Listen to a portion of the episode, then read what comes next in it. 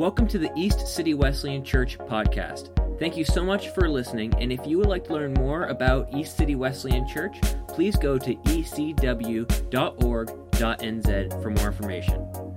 Now, here's your podcast. Well, good morning and welcome to East City Wesleyan Church. I'd like to say Happy Mother's Day. Uh, what a day of celebration. And this is one of the unique holidays that is shared between New Zealand and the United States on the same exact date. So, Mom, happy Mother's Day. I love you. And uh, I'm glad you're able to join us for services, even though we live halfway around the world. So, for many of you, you've been tracking with us over these last two months uh, that we're in a series of the story, diving into 31 weeks of scripture written in chronological order, broken down into mini series throughout. And today we're diving into an Old Testament narrative about a shepherd to a king. Now, that sounds like an unlikely story, but guess what? The Bible's filled with them. With those stories that God chooses the underdog. Uh, God leads people in the road less traveled. And it's so countercultural to everything that's established that it sits there and just invites us in to God's story. Now, in, understanding God's story, we see the upper story, what's going on in the heavens, uh, God and the angels and, and the Trinity just working together to execute their plan within creation.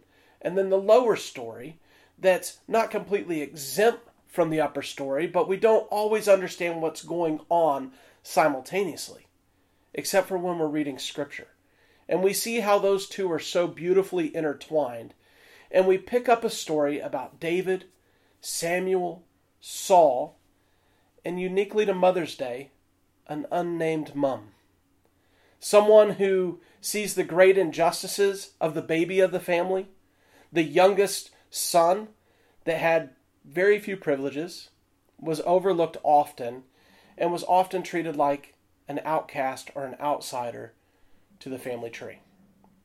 And something unique that David writes in the book of Psalms is Psalm 86, verse 16. He says, uh, Turn to me and have mercy on me. Show your strength in behalf of your servant. Save me, because I serve you just, the, catch this, just as my mother did. A God fearing mom, a woman after God's own heart. And, and that would have a ripple effect through David to where Samuel's life would be intertwined with David's for a special anointing from a shepherd to king. It's a beautiful story.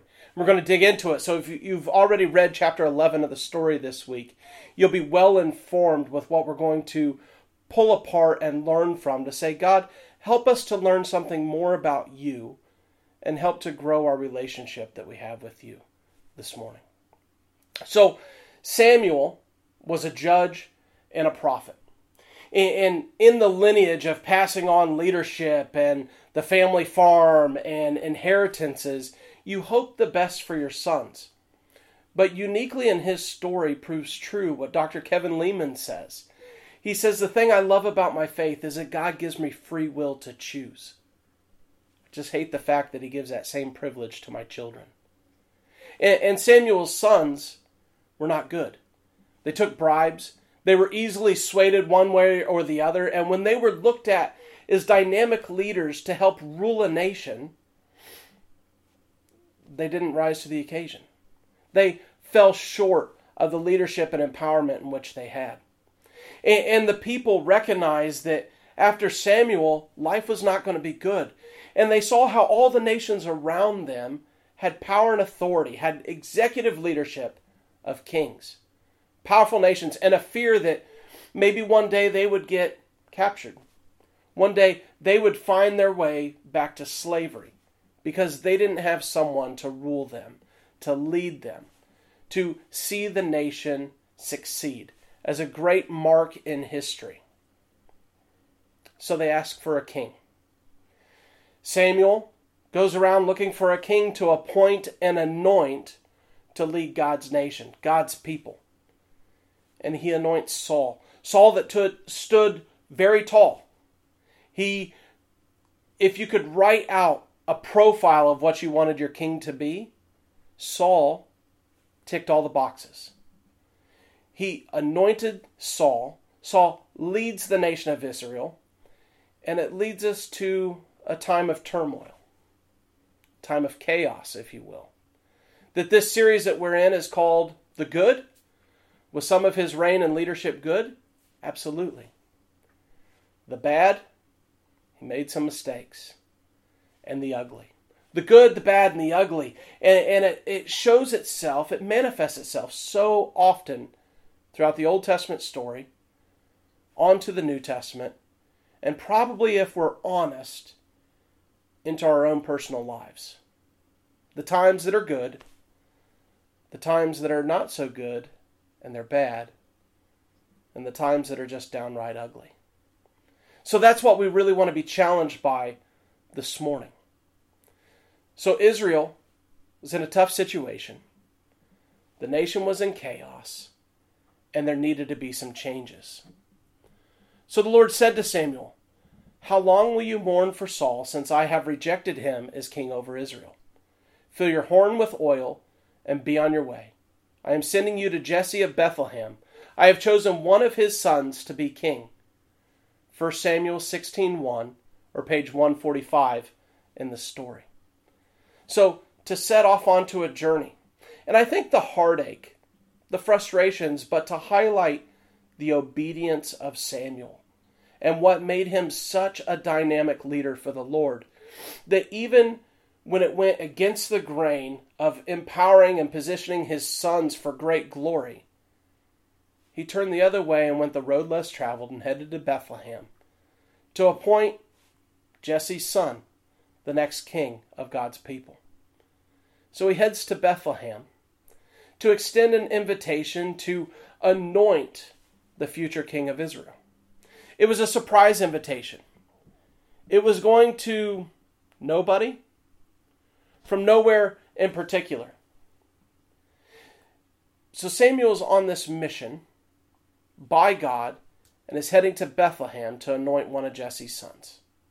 And I have to ask the question who would you look for if you were walking in Samuel's shoes?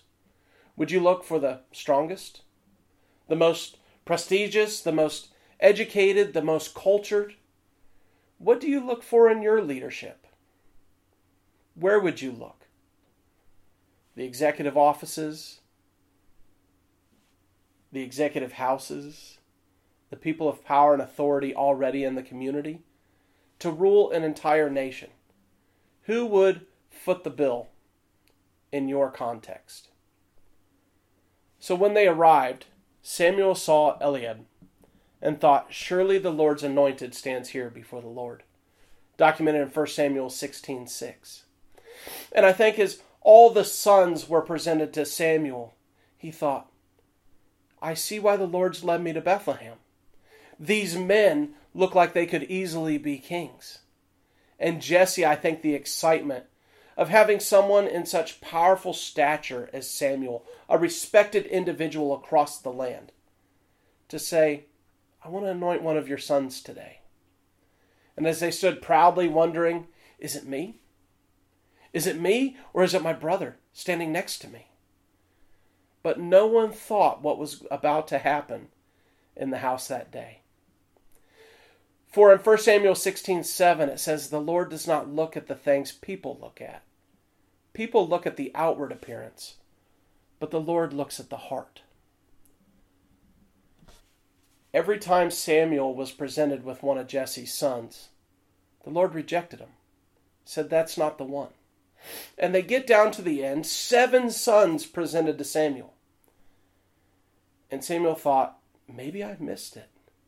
He was so in tune to hearing God's voice and being led by the Lord that he couldn't make sense of why all sons had been presented and yet they hadn't found the person to anoint. So he asks Jesse, he says, Is there another son? And there is still the youngest, Jesse answered. He is tending the sheep. 1 Samuel 16 11. Now, I don't know about you, but growing up, I loved family holidays. I love things like Christmas, Easter, in my American culture, Thanksgiving, that we'd all gather together for a big feed. All the family, aunts, uncles, cousins, family friends, people that were like family would join us for these special occasions. And being one of the middle cousins, not quite old enough to make it to the adult table, but I would often find myself on the trestle tables, the fold out tables in the other room, sitting at the kids' table year after year.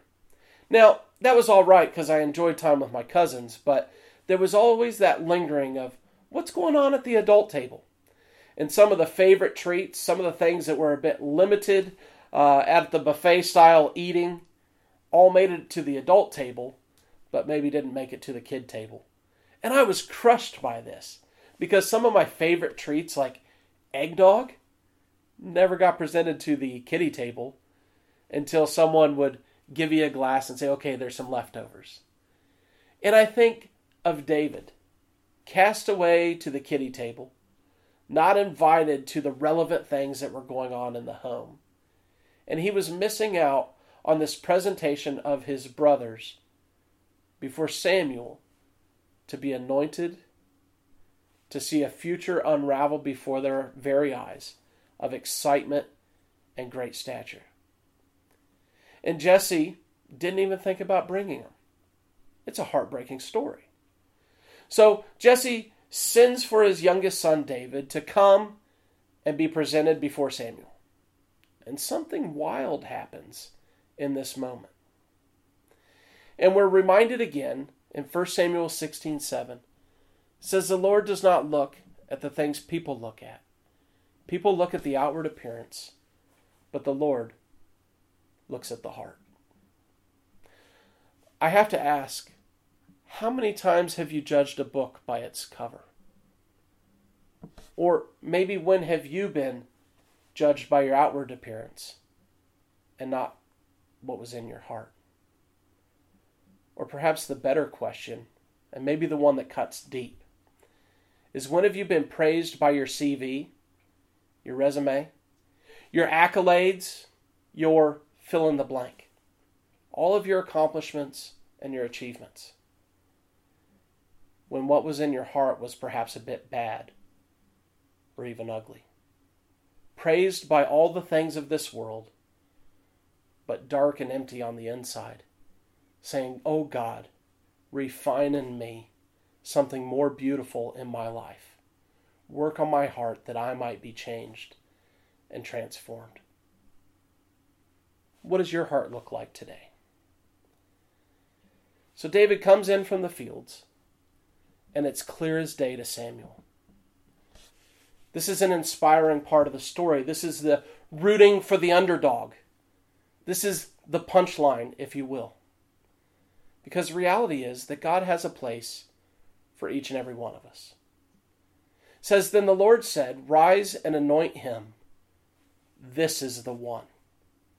This is the one when David walked into the room without a shadow of a doubt, knowing he didn't mess up on the other seven. But God clearly laid it out that David was to be the one to be anointed. God has this tendency to pick the nobodies nobody notices. The people that go overlooked so often, the underdogs. It's a story of inspiration. So if God is for us, who can be against us? Paul writes in the New Testament. So relevant back then in David's story, in the New Testament stories of the early church, in my story, and hopefully in your story. If God is for us, who can be against us? book of Isaiah, chapter 40, 43, verse 1 says, Fear not, for I have redeemed you. I have called you by name. You are mine. So David is anointed and lives happily ever after. No, that's not really the rest of the story, is it? If you've been digging into the pages of Scripture, you would know that it was a rough and rocky road ahead. That I wonder about David's brothers that thought, man, I thought this was going to be a good day. What's going on with Samuel and David? What just happened? Why did we witness our youngest brother receive a very special anointing? It's got to be wrong. It's got to be a mistake because they didn't get that special blessing. So, although Samuel has anointed David to be the next king, David would not begin to see this come to fruition right away. In fact, David didn't become king until he was about 30 years old. 2 Samuel 5 3. So, what did he do in the 15 or so years in between this time? Samuel's anointing and the time that he would sit on the throne as the king of Israel, God's chosen people. He worked as a servant for the current king, King Saul. David went back and forth between tending his father's sheep and serving King Saul. Now, this is very interesting to me because anointed, recognized to be the next king, yet even his own father keeps him in the fields tending the sheep.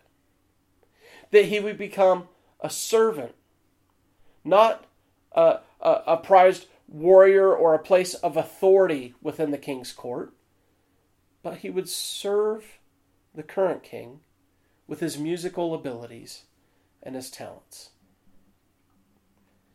During one of his trips to work at home, his father asked him to go check on his brothers. They were fighting against the Philistines, one of Israel's constant enemies. When David arrived at the front line, he saw an incredible sight. The, for the battle that was taking place was happening in a very unusual way. The opposing armies stood on opposite hills with a valley between them. From these distant hills, they would show defiant, they would shout defiantly at each other. The deal that each side would choose one warrior, and the two of them would fight to the death. Winner takes all. The problem was who the Philistines choose to, chose to fight for them. A champion named Goliath, who was from Gath, came out of the Philistine camp. He was over nine feet tall. He had a bronze helmet on his head and wore a coat of scale armor of bronze weighing 5,000 shekels. On his legs he wore bronze greaves, and a bronze javelin was slung on his back. His spear shaft was like a weaver's rod, and the iron point weighed 600 shekels. His shield bearer went ahead of him. 1 Samuel 17 4 7. To paint the picture in reality, two armies, massive armies, filled with warriors, to say, let's not have unnecessary deaths in this valley. But let's put up our best warriors, winner takes all, and the Philistines with this mighty plan of we have a giant on our side, we cannot lose. They put up Goliath, and what happens to the nation of Israel?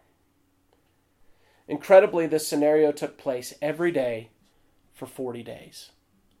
The armies would assemble on the battle line, Goliath would step forward and Israel would tremble in fear.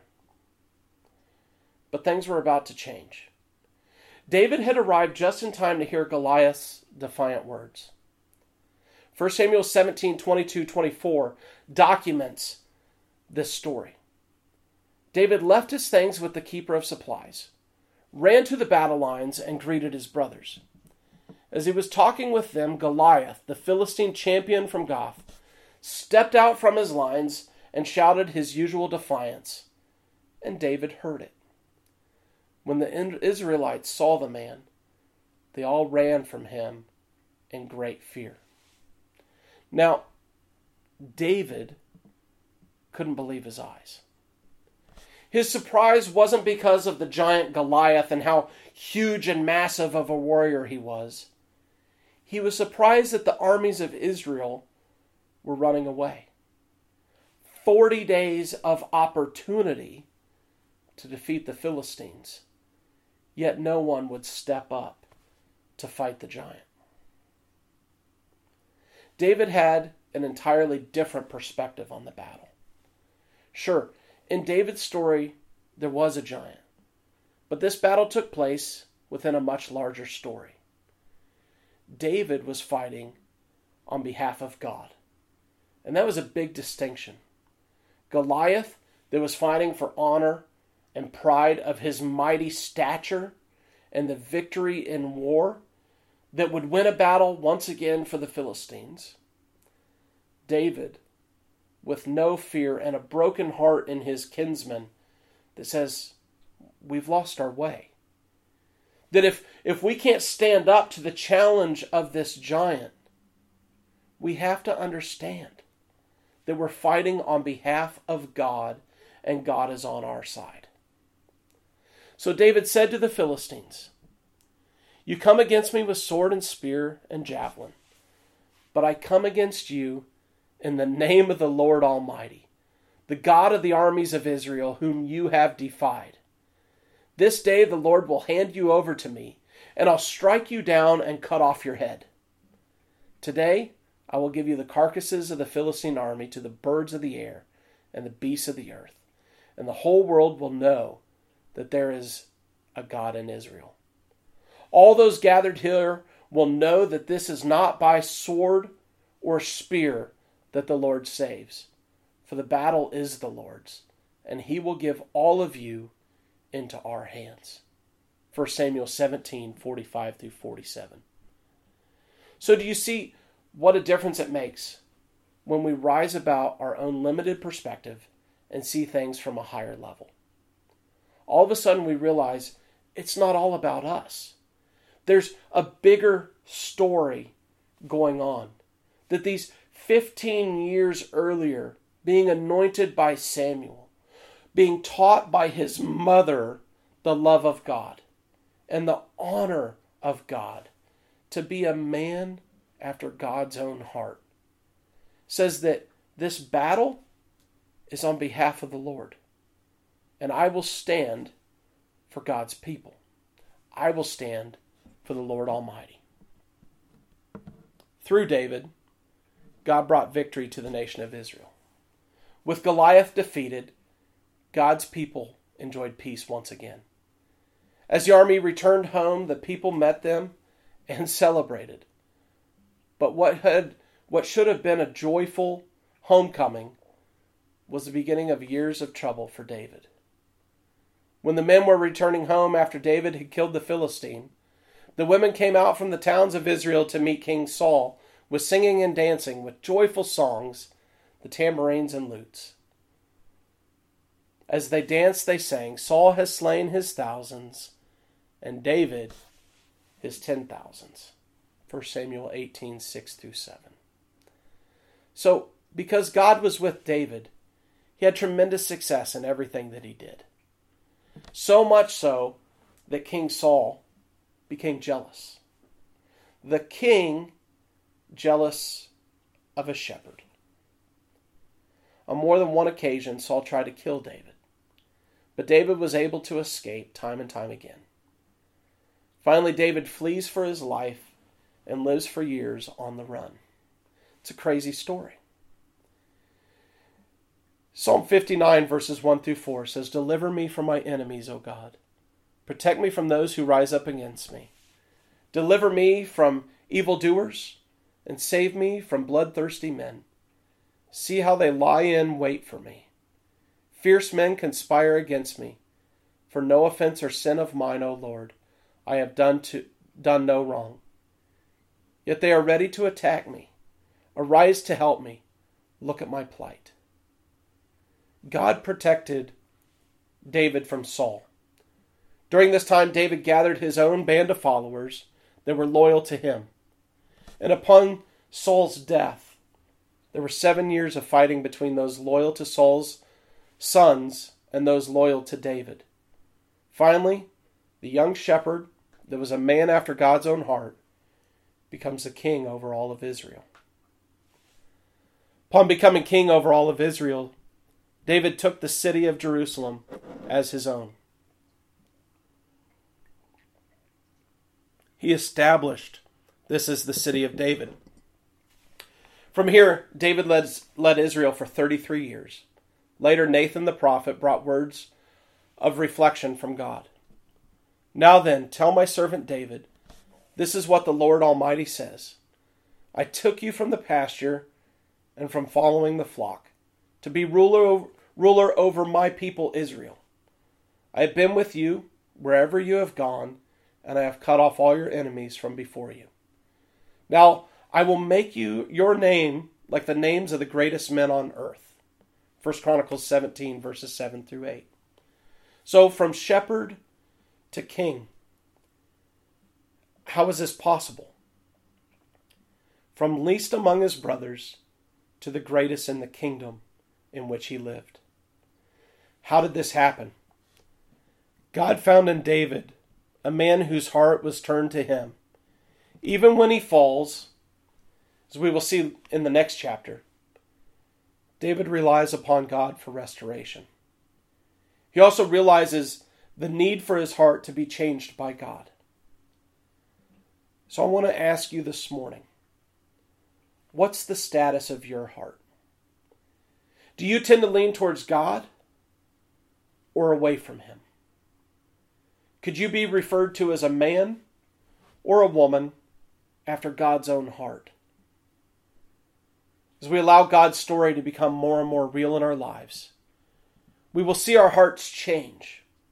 We will become more in tune with God's plans and more in tune with God's heart. It'll change the way we act. It'll change the way we respond. It'll change the way we look at tomorrow and live for today. Search me, O God, and know my heart. Test me and know my anxious thoughts. See if there is any offensive way in me, and lead me in the way everlasting. Psalm 139, 23, and 24. Book of Romans, chapter 8, verses 37 through 39 says, No, in all these things we are more than conquerors through him who loved us. For I am convinced that neither death nor life, neither angels nor demons, neither the present nor the future, nor any powers, neither height nor depth, nor anything else in all of creation will be able to separate us from the love of God that is in Christ Jesus our Lord. So, how about we put it this way? No. In all these things, we are more than conquerors through him who loved us. For I am convinced that neither poor health, neither debt, nor the loss of jobs, neither today's deadlines nor tomorrow's diagnosis, nor any job transfer or transition, neither addictions nor moral failures, nor anything else in all creation will be able to separate me from the love of God that is in Christ Jesus our Lord. And to that I say, Amen. Now, this morning, we're challenged to take a look within, within our own heart, to say, God, reveal in me the good, the bad, and the ugly. And I want you to ask a sincere question. The bad and the ugly bits that are represented in your life, are they forgiven? Are they forgiven by Jesus Christ's sacrifice on the cross? That we come clean of our sin. Say, God, forgive me for my wrongdoings. Shape me and mold me. We have that opportunity right now. You don't have to wait until we're meeting in the sanctuary again. You don't have to wait until a pastor can pray over you. But you can cry out to Jesus right now to say, God, forgive me of my faults and my failures. Forgive me of my sin. Would you do that this morning? Renew in me the Spirit of the Lord to make me a man after God's own heart. It's a beautiful heart cry. It's a beautiful anthem. And I hope it becomes action to be real and true in your own life. Let us pray. Heavenly Father, we thank you so much for the opportunities to gather together this morning online. God, to open up your word, to read stories like David's. That he went from the sheep pastures of working in isolation and all alone to a throne. To not just rule over people, but to carry out some beautiful and amazing plans. God, to establish your truth, your life, and your inspiration and love to the people of Israel. God, thank you for this story, but thank you for the story that you're writing in each and every one of us. And God, thank you for inviting us to be active participants in your story. So, God, pray a special blessing over each and every person gathering together today to worship you as the family of God, the people of God. And we all say, Amen. God bless you.